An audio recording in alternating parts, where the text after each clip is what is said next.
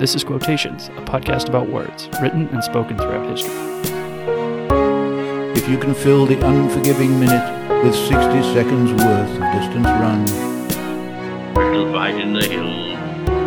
We shall never surrender. No matter where you're from, your dreams are valid. The Pale Blue Dot, the only home we've ever known.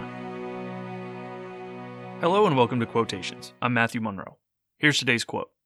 Quote, Each generation takes over from the previous, pays homage to its predecessor's hard work, insight, and creativity, and pushes up a little further. New theories and more refined measurements are the mark of scientific progress, and such progress builds on what came before, almost never wiping the slate clean. Because this is the case, our task is far from absurd or pointless. In pushing the rock up the mountain, we undertake the most exquisite and noble of tasks to unveil this place we call home, to revel in the wonders we discover, and to hand off our knowledge to those who follow. Those are the words of physicist, professor, and author Brian Greene.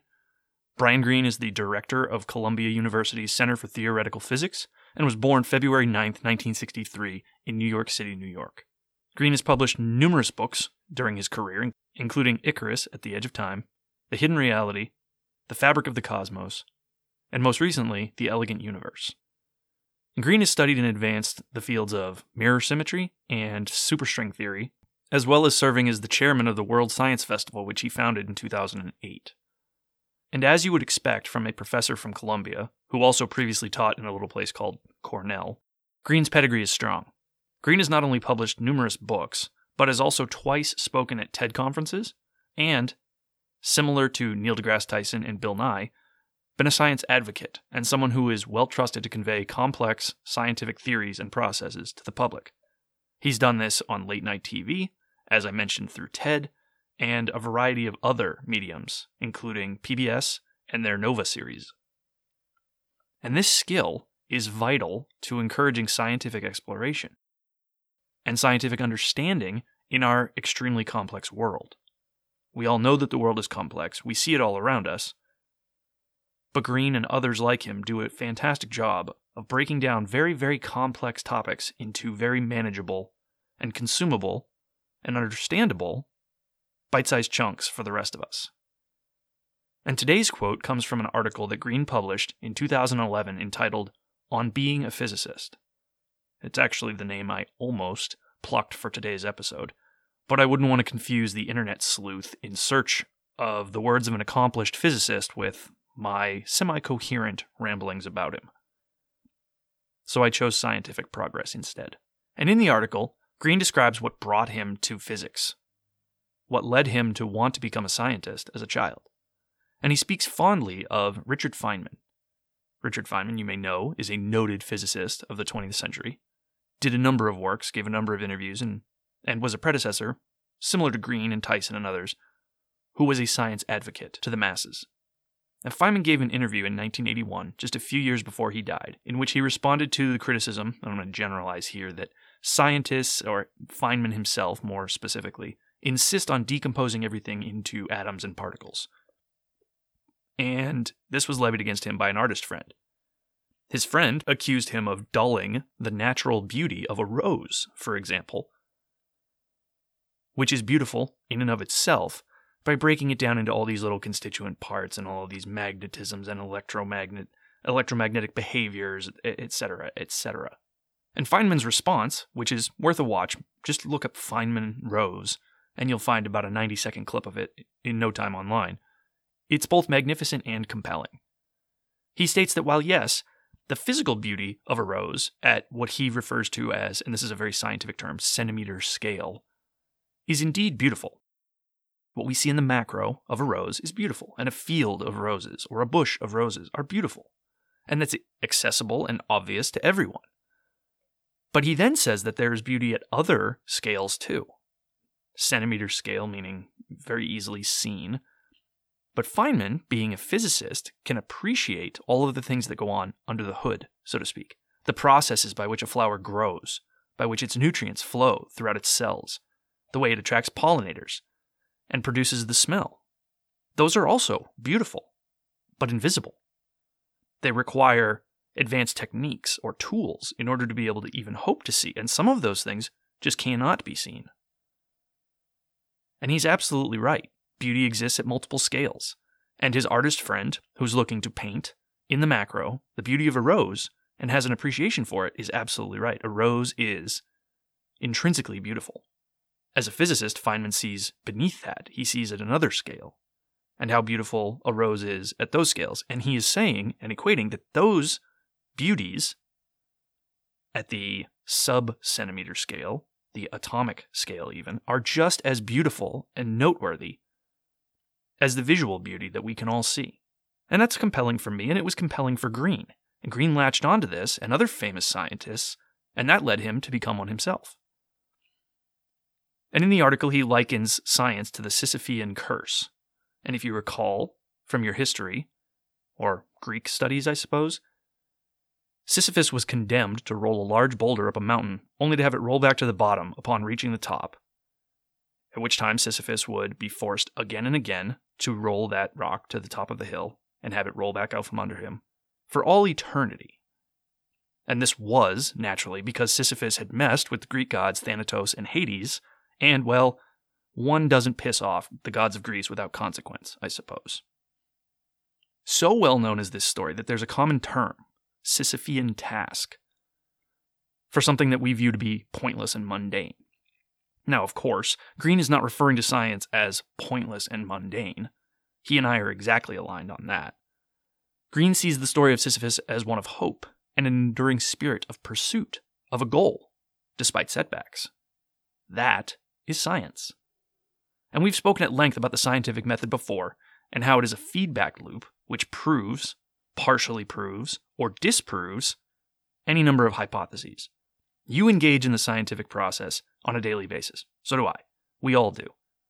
The formal scientific process involves a lot more documentation and writing and testing. But generally speaking, we're all scientists in our own way. And science, as Greene would argue, is meant to be accessible to all. In fact, that's one of science's greatest strengths. Now you may say, but Matt, every scientific paper that I've ever read is illegible gobbledygook that I can't possibly understand. And I would not disagree with you.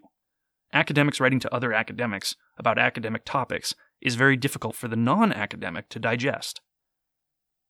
That said, that's why people like Neil deGrasse Tyson and Brian Greene and others, Bill Nye the Science Guy, for example, are so appealing to us because they unlock for us the ability to understand complex things that otherwise are buried in papers that we, one, can't access because they're behind a paywall.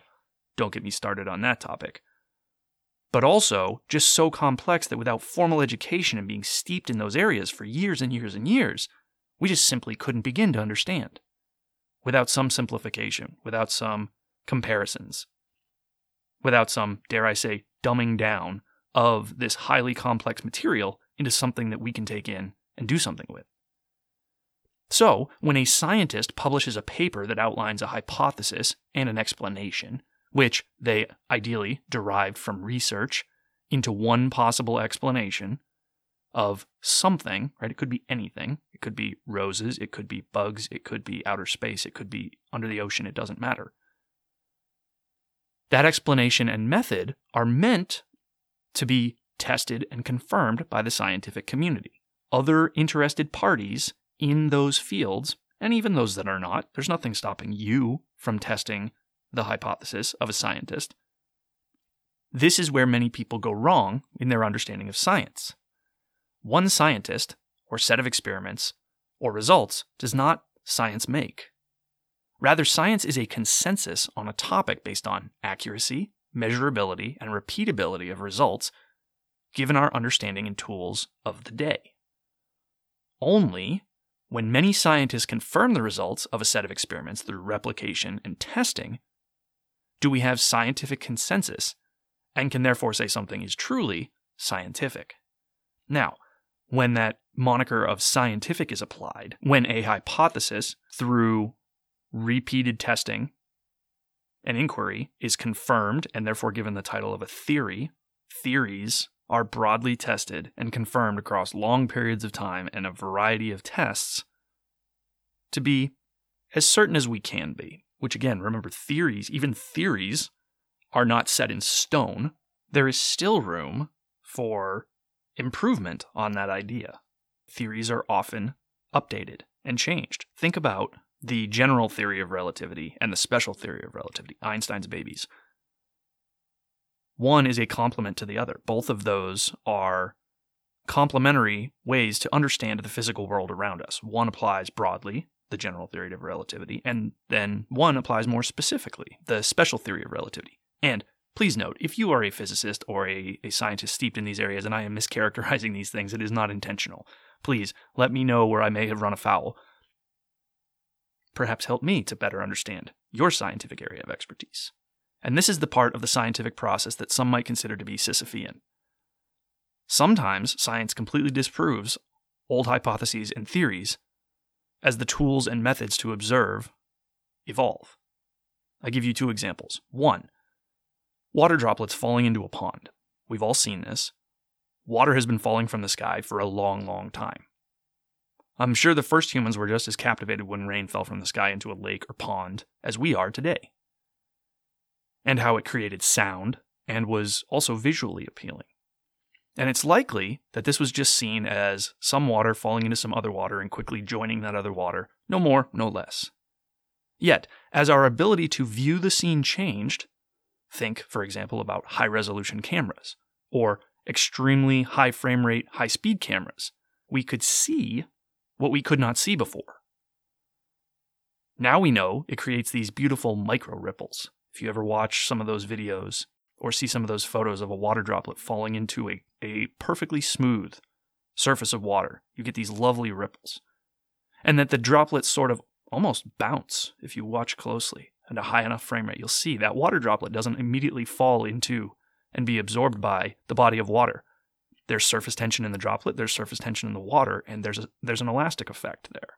And now we see that very differently. We can see that very differently than humans thousands of years ago did, a way that none of them could have even hoped to see because they didn't have the tools. They had a hypothesis, and based on the tools of the day, it was accurate.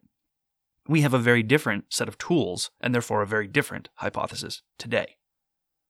The second, you likely recall the evolution of the atomic model as part of your middle school or high school education. And we used to think, back in the early 19th century, around the time of John Dalton, for example, that atoms were indivisible, that they were just a solid blob, albeit a very small blob, and that was as small as things got in the world. Based on the observation tools and methods of Dalton, this was right in its time. Until it wasn't. Thomson proposed the plum pudding model. He was, shockingly, British, with electrons lodged in a positively charged pudding, unmoved, and then came Rutherford and Bohr, further developing the model and refining our view of it. And finally, Schrodinger, not a man to leave your cat alone with, by the way, led us to the largely accepted view of today, which he posited in 1926, the quantum model. And the point is, science evolves and grows in understanding as we learn and apply more scrutiny with new tools to our world. This is both fascinating to me and to Dr. Greene. So here's his awesome quote one more time. Quote Each generation takes over from the previous, pays homage to its predecessor's hard work, insight, and creativity, and pushes up a little further. New theories and more refined measurements are the mark of scientific progress, and such progress builds on what came before, almost never wiping the slate clean. Because this is the case, our task is far from absurd or pointless. In pushing the rock up the mountain, we undertake the most exquisite and noble of tasks to unveil this place we call home, to revel in the wonders we discover, and to hand off our knowledge to those who follow. And I love Greene's reference to, quote, unveiling this place we call home. If that's not the essence of science, I don't know what is. I mean, I may not know the answer to the age old question, what's the meaning of life? But I think you could do much worse than to say, to unveil the place we call home, to revel in the wonders. Thus, even when models, ideas, and hypotheses from bygone eras are found to be lacking, science doesn't discount, mock, or forget its predecessors. Rather, they are added to the annals of history as early groundbreakers. Those of a generation that took the rock and pushed it once more up the hill. From Dalton to Schrodinger was a century and a quarter. It's been nearly a century since then, and science continues to progress. It may appear in the micro to be Sisyphean to pursue some edges of science. If you've ever read some scientific papers, they seem to be wildly obscure and very, very niche, and they are. But they contribute to a larger, greater understanding of the scientific community of the world around us. But in the macro, on the scale of generations and centuries, the efforts are well worth it. Those scientists and students, hundreds of years from now, will note names like Greene, Tyson, Hawking, and Doudna as highly accomplished in their day, and the builder of a step or steps that allowed future scientists to ascend ever higher on the unending staircase of scientific discovery. And may we take on this role in our lives too, to employ our hard work, our insight, creativity, and effort to push the rock up the hill so that those that follow us will live better, more fulfilled, and more revealed lives than we. Until next time, I'm Matthew Monroe. This is Quotations, and thank you for listening. If you've enjoyed this episode and would like to hear more, please subscribe in your favorite podcast app or visit me at quotationspod.com to download and listen. Please also take a moment to recommend the podcast to a friend. That's a huge help. You can tweet at me at quotationspod. Send me an email to quotationspod at gmail.com. Find me on Instagram at quotationspod or join the conversation on Facebook at quotationspod. I look forward to hearing from you, welcome your feedback, and thanks as always for listening.